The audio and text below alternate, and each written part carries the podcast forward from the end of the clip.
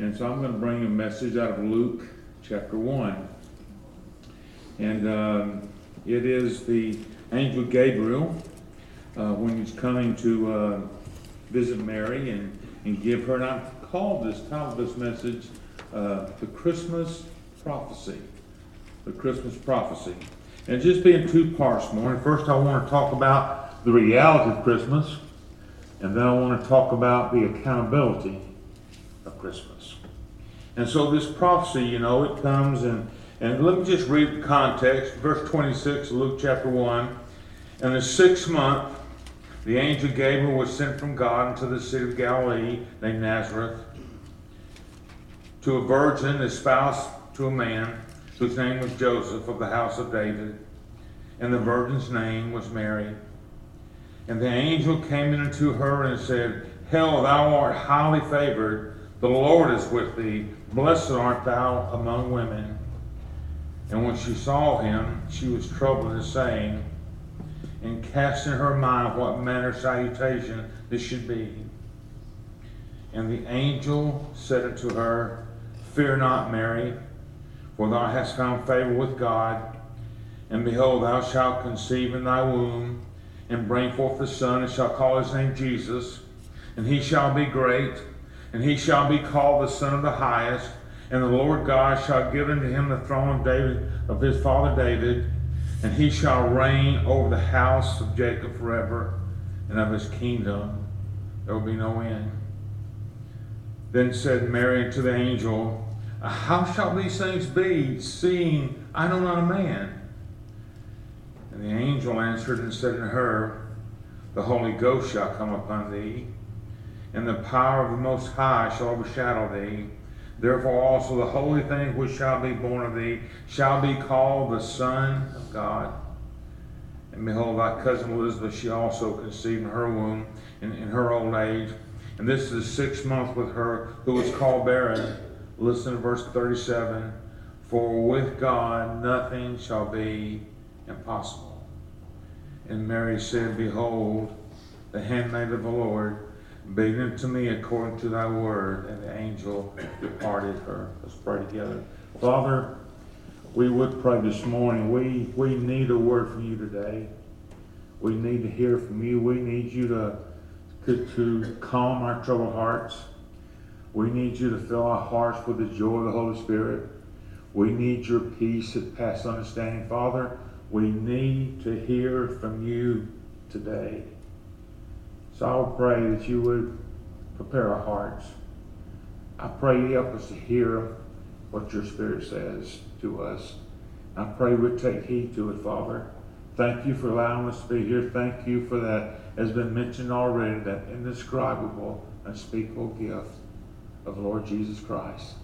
We love you, Lord. We ask that you speak to our hearts in Jesus' name. Amen. This prophecy of Christmas it, it contains, there are seven different things, seven parts of this that it contains. First of all, of course, you know about these. There's a virgin birth. They'll call his name Jesus. Both of these, you know, go right together. You know, God had prepared them, and, and, and there had been a long silence. There had been a long awake, a, a long silence of it. The Bible, people sometimes refer to it as the silent years, from all the way from Malachi up to the time New Testament. There was just nothing. And, and the folks have been waiting and they're yearning, and now all of a sudden, boy, these angels are getting active. And, and now they're coming. This Gabriel, this Gabriel, he was no doubt one of the angels. He was the one who came to Daniel. He, he was the one who, who came, he was the angel whom, whom God seemed to use to speak to his people, the Jewish people.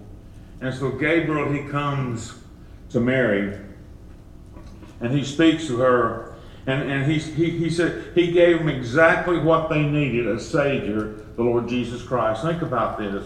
We have Jesus. Uh, he is his name is used by Yeshua. The Old Testament equivalent would be Joshua. Remember, Joshua was the one who led the people out once, led them into victory.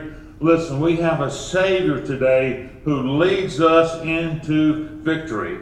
We have that. Matthew 1 23 says, Behold, a virgin shall be with child, and they shall bring forth a son, and thou shalt call his name Emmanuel, meaning God with us. Listen, he is going to be deity, he's going to be divine, and yet at the same time, he's going to be human, he's going to be a man. You know, stories like this, they can't be made up. They, they, they, come, they come from God. And aren't you thankful that even today that God has seen fit to intact, to keep the scriptures intact so that we could have a word from him?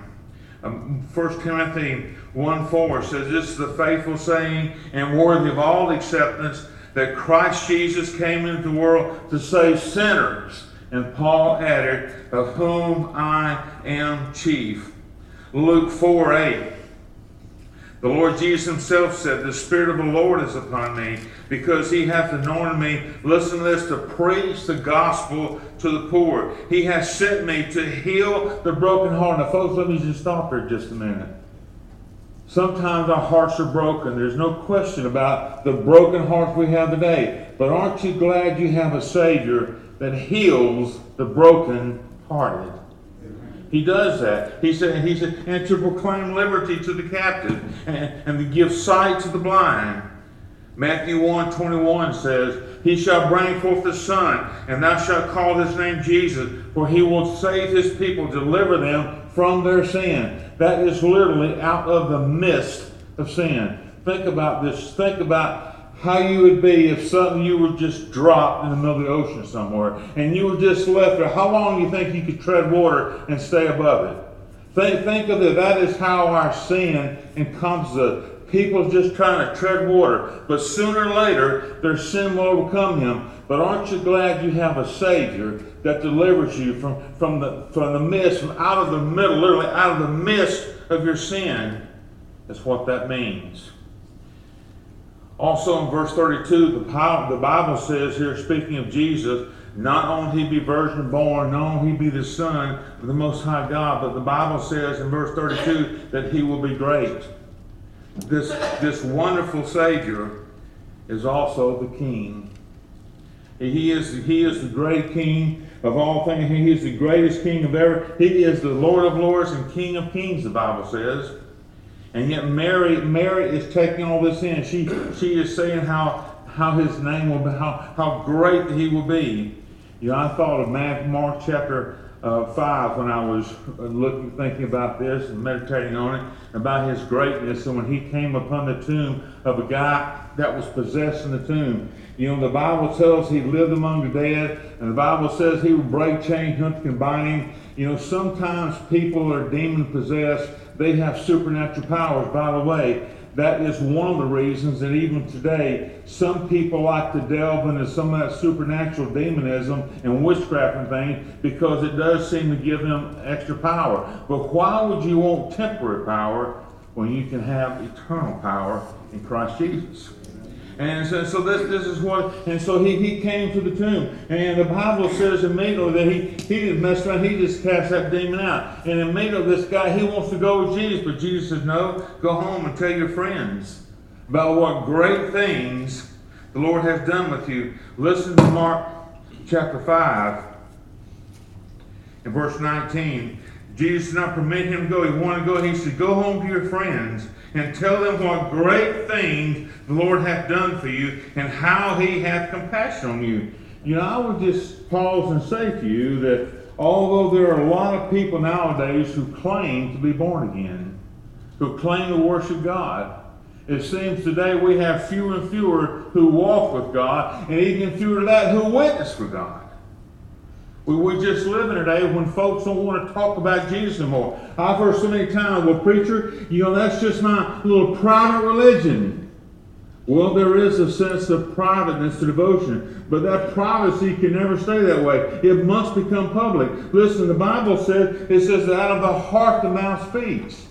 When we're really in tune with our Lord, when we're really worshiping, you mentioned about your pastor being generosity. I, I know we've sat in restaurants a number of times. And one of us is always going to get around to talking to the waitress or whoever's ministering us about the Lord Jesus. It's just something that's on our hearts. It has to come out. And so this Jesus, uh, he, he, he is going to be great. He is going to be greater than those. Uh, he, he blessed children. He attended weddings and parties. He wept with the hurting. He fellowshiped with God's people. He ministered to the outcasts. He fed the hungry. He gave sight to the blind. He cleansed the temple. He denounced hypocrisy and self-righteousness. He suffered with the innocent. He took the sins of the world on him. He nailed him to the cross. He said that as far as the east is from the west, he is buried into death. This is the great Savior that we have. This is the greatness that, that the angel Gabriel said to Mary. Your son is going to be great. Well, I would say, great indeed he is. This is our Savior. This is our Lord. This is the reason that you and I can celebrate Christmas to begin with. We, we have such a Savior. But the Bible also tells us in verse 32, he's also going to, he's also the son of the highest. This baby that would be born a virgin, he, he, would, he would be also the Son of God. He would be in God intended him to be. His conduct and his character would match perfectly with God. In fact, the Bible says that he's one revealed God. He is the image of the invisible God himself. The Bible even says that in these last days that God has spoken to us through his Son. Uh, this primary purpose of course, of Jesus' coming was in, in the incarnation is to redeem his people, to call out a people to himself. Aren't you glad for the message of Christmas? Aren't you glad that, that we have that we have a Savior today who saves us? Indeed. Uh, I think I'm going to leave these things on. That is why even believers, even you and I, can't do that, can I? I'm, not always used to glasses. I, I can read pretty well, but sometimes the light's not always what it would be, so I have to, I keep this set of glasses just in case. But, but this but this Savior that we're talking about, you see, that's why you and I, even though some of us, I have been saved, I know when I looked it, but I've been saved for over half a century. And, and, and, the gospel to me is just is more precious to me today than it's ever been because it's through the gospel that I have access to God. It is through the gospel that the shed blood of Christ it still applies to me. It is through the gospel that my sins are forgiven. You see, it is through the gospel that I can have fellowship with the living God. Amen. Listen, the gospel should never ever get old to us. The gospel should be in our lips continually.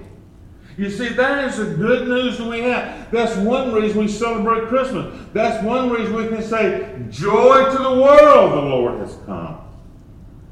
We want to be those kind of people, you see. Uh, believers we need, we need the gospel just as much as unbelievers. We ought to be telling each other. Our brother Seth, he mentioned about stirring one another up to love. I know no better way to stir one another up to love than to sharing the word with one another. And sharing what God has laid in our heart with one another. but you see, that's the reality of Christmas. I mean, you were to stop and ask yourself, just how real is Christmas to you? Has, can you say in your heart of heart that the Savior has indeed come into your heart, that you are saved? But also, it's not just the reality of Christmas, there's also the accountability of Christmas. It says uh, in verse 32 the Lord your God will give him the throne of his father David. Now, folks, listen. That first part, that is love. God sent his son to the world. Uh, the Bible says, John 3.16, though it's a great evangelistic verse, it's also a great Christmas verse. The Bible says, God, for God so loved the world that you could put your name there. For God so loved you, for God so loved me, that he sent his son to the world. And so because of that, think about this. This is how much that God loves you, that he would send his son to die in your place. But this, this verse 32 and following, you know, it's amazing how people say how they will take those verses, well, this literally happened. Yes, yes, he was a son of high. Yes, he was virgin born. Yes, he was great. That's, that really happened. But then they get to verse 32, all of a sudden, well, that's not literal anymore. Let me just pause and tell you that a good hermeneutical practice or a, a, a principle of interpretation is that when you interpret scripture, it's bad interpretation when you when you jump immediately from literal to spiritualizing or to figurative. Listen to what the Bible says there again. And he shall be great, and shall be son of the highest, verse 32. And this is and in other words, they're, they're connected there. And the Lord God shall give him the throne of his father. It, it's not right for you to say this part of this verse is literal and this part is not. Now listen to me. I really believe that today that this part of the scripture is really missing in our lives. I don't, I don't believe it's, it's preached much in the Christian community. The fact that Jesus is going to return and the fact that Jesus is going to literally and absolutely sit on the throne of David. Listen, the throne of David he reigned seven years in Hebron and 33 years in Jerusalem. I believe that's exactly what he said because I believe exactly what the Bible says it says. Amen. That he is going to return and he's going to serve his king. Now listen, Gabriel is giving Mary all this Christmas message in one lump sum. Yes, he's going to be virgin born. Yes, he's going to be the son of the high. Yes, he's going to be great. But Mary also, and he's going to sit on the throne of his father. People like say, well, you know, preacher, well, the throne means your heart. Well, there's a Greek word for that. It's called baloney.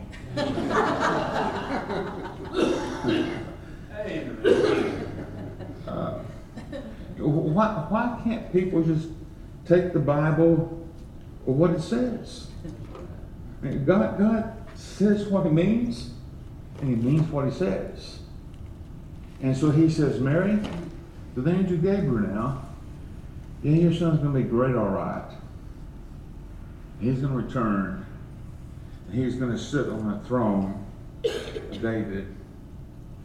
Acts 20, Acts 2, verse 30 says, uh, Therefore, being a prophet, speaking of David, and knowing that God has sworn an oath to him that the fruit of his loins, speaking of Jesus going to flesh, that he would raise up Christ to sit on his throne. You see, the Lord Jesus, now he is not there yet. Right now, the Bible tells that he is sitting at the right hand of the Majesty on high. He is interceding for he is fulfilling the role of high priest. He came, he fulfilled the role of the prophet. He came and preached the word and says, Thus saith the Lord. But and, and now he is he is reigning in heaven. He is beside he is beside the Father, sitting in his right hand. He is our high priest. But one day, folks, he is going to come as king. Uh, and listen to me now. This ought to bring joy to your hearts. Right in the midst of our sadness and sorrow, I want you to think about something. If the Lord returned today, your pastor would be with him. You see, that, that's, that should just bring joy to our heart. Yes, we're going to miss him. Yes, we grieve. Just a couple of months ago, my wife's uh, mother, my mother-in-law passed away. And listen, she was like a mama to me. But boy, there would be so many times, you know, especially when I first started preaching, you know, she would she would want to pull me off to the side and ask me about this and ask me about this, all the time talking about the Bible. And boy, but when, when boy, she passed away, you know, a long time of suffering and things, well, there was just sense of peace and joy in my heart knowing, absent from the body, she's present with the Lord. Listen, listen, the first half of this message is certainly one of love, but surely the second half of this prophecy is one of hope, is it not? I mean, you think about that. I was in a, a few years ago, I was in the hospital visiting uh, some church members, and uh, one of the folks came and says, uh, Preacher, would you mind when you finish, would you step across the hall and see if you could visit these folks across the hall. I didn't know who they were. Well, I said I'd be glad to. While I was in there, uh, the elderly woman, she died while I was in the room. And before I could say something, her daughter, uh, literally, I mean, she was so loud that folks, ran, the, the staff and nurses ran in there. She screamed almost to the top of her lungs. She said, No hope! No hope! It's all gone! I don't mind telling you, just run chill all the way. Folks, listen to me now. Because of Jesus' promised return, we have a hope that is steadfast and sure. Listen, when you're going through this storm, the Bible says that this hope is like an anchor for the soul. And so, you know what? We certainly grieve and we certainly mourn, but we do not do so as the world does so. Because we know, we know where our hope lies. Well, the Bible tells us that he'll sit on, on the throne of David. It also tells us that he shall reign over the house of Jacob forever. Uh, once again, he will come in Jerusalem, and that is where he will reign. Uh, Daniel has this to say In the days of the kings of heaven, he will set up a kingdom, listen, to which shall never be destroyed. And the kingdom shall not be left. And it shall break in pieces and consume all his kingdom. And listen to what Daniel says, 244 And it shall stand forever. The Bible says this kingdom, it, it will be no end. It will stand forever. It will reign forever.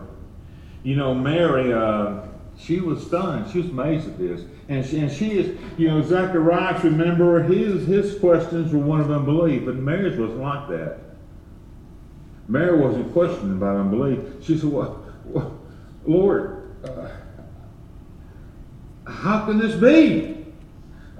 I don't, I've never known a man before. And, and you're telling me that I'm going to receive and have a child?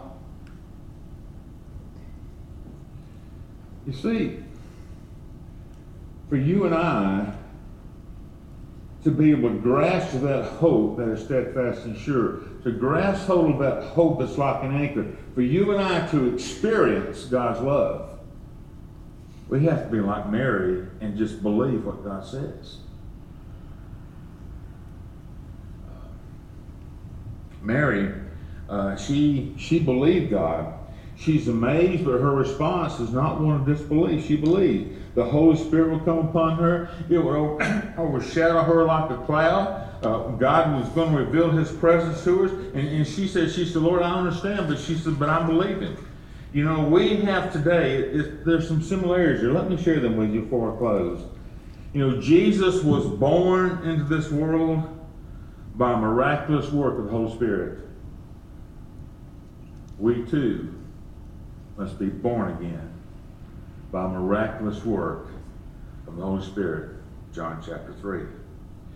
The life of Jesus and the life of this Son, that Jesus, he, he, he, he lived uh, in full and complete dependence on his Father. The same kind of faith that the life that we live, we live in complete and dependent faith on the Lord Jesus Christ. You know what Jesus was constantly saying? He said, all, all I say is what I hear from the Father. All I do is what I see the Father do. Listen, that is why that is the Christ in us. We just simply do what we, we say, what we hear, and we do what we see the Lord do. Uh, the, the Savior, uh, He lived His life with every intention of dying for our sins. You know, we don't think of babies as coming to die. Jesus did. He came, he came on this earth, he came to pay the price for our sin, to pay the penalty. And listen, here's a parallel for it. We don't die for sin, but the Bible says, Romans 6 4, we die to our sin. You see, every day should be a dying process so that we can live. Also, Jesus was, was raised from the dead. The Bible says that you and I are raised, get this, to walk in newness of life. And the Bible says that Jesus ascended to the right hand of the Father. Well, Ephesians verse 1 and 20 and 2 verse 6 says that we too have been made to sit together with Christ in heavenly places.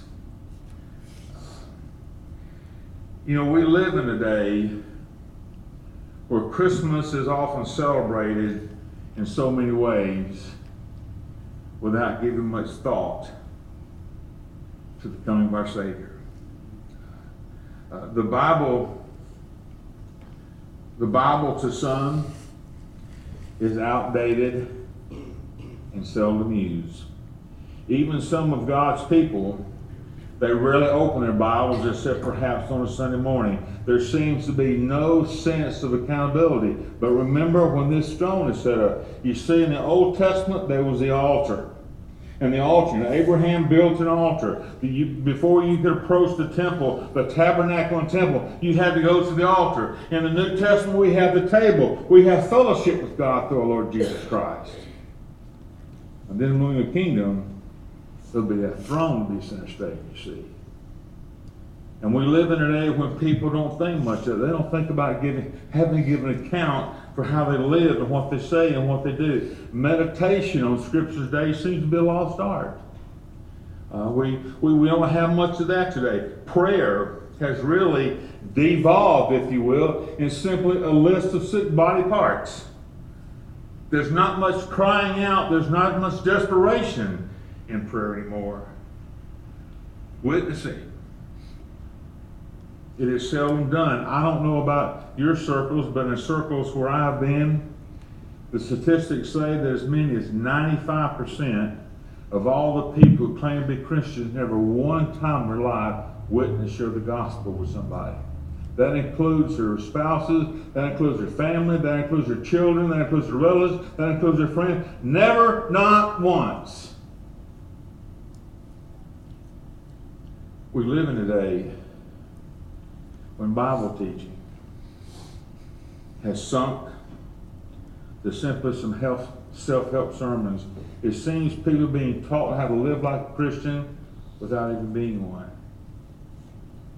We live in a day when few seem to hear from God's word anymore. When worship services have become entertainment shows, bright lights, loud singing, talented singers, surely the Lord is going to return soon. Uh, but I still believe the Bible is God's Word. I still believe the Christmas message is as true as it always was. I still believe in the prophecy of Christmas that Jesus came and that He's returning and setting up His throne. I still believe. I still believe that God, by His grace, we can be a light in a shining community in the darkness. I still believe that we can hold forth the word of life in a crooked and perverse generation. I still believe that we can let our light so shine that others can see our good works and glorify our Father in heaven. I still believe that by God's grace, we can live in such a way to hear Him say on that accountability day, Well done, thou good and faithful servant, enter into the joy of your Lord. I still believe Christmas, don't you? For unto you is born this day in the city of David the Savior, which is Christ the Lord.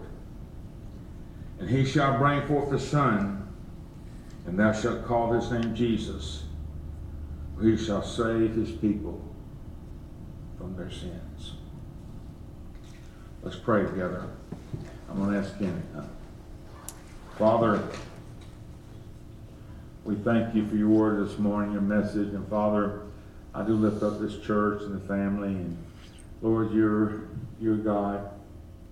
You're on your throne. Your timing is never off. And so, Father, we want to give ourselves to you. And we want to live and act and think and pray in such a way that when we come before your throne that day, wow, to hear you call us by name. To hear you say, Dean, well done, thou good and faithful servant. Enter into the joy of your Lord.